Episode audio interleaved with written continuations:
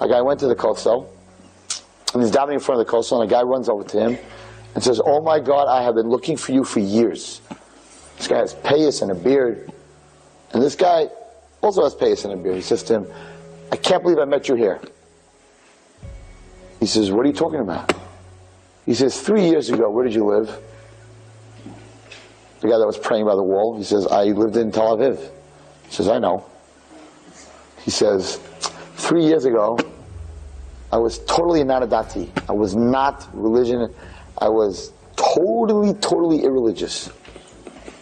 He said there's a street in Tel Aviv that has movie theaters and movie stores, blockbusters, you know, movie stores. And in their windows, they have pictures of women that are not dressed. He says, I was standing on the corner with my friends, and you were walking down the street, and you were looking at the floor the whole time. And my friends were making fun of you. They were looking, look at that Jew. Look at him. They're all Jews also, right? The Chilonim. They said, look, look at him. Ah! He's, he's got his face down on the floor. Look, he just passed that beautiful girl in that picture, in that picture, in that picture. What a loser. And I looked at you and I said, what does this guy have? That he doesn't want to look at those pictures. What does he have that's more precious and more exciting and more interesting than those pictures? And I ran after you, and you got onto a bus, and you were gone. So I went into a yeshiva, into a school. And I went up to a rabbi and I told him the story.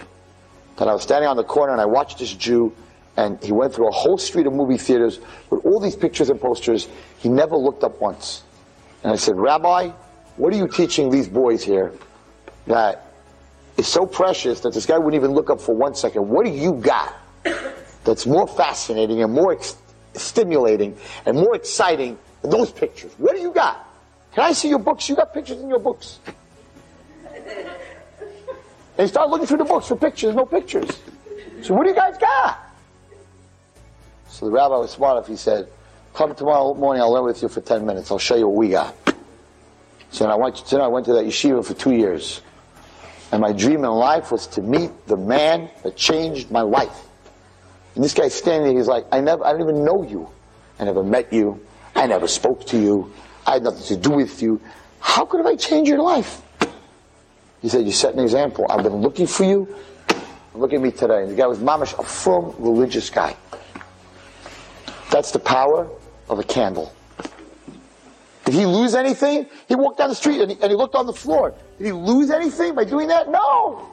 But he lit somebody else's candle by a Jewish girl being dressed stick and sitting on a bus, and an old lady walks in who's not Jewish, and you get up and give her your seat.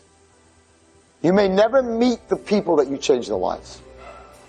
That they said, wow, I'm at public school, we would never do that. Where does this girl go? A yeshiva? What's that? Let's check it out. What have they got in their books?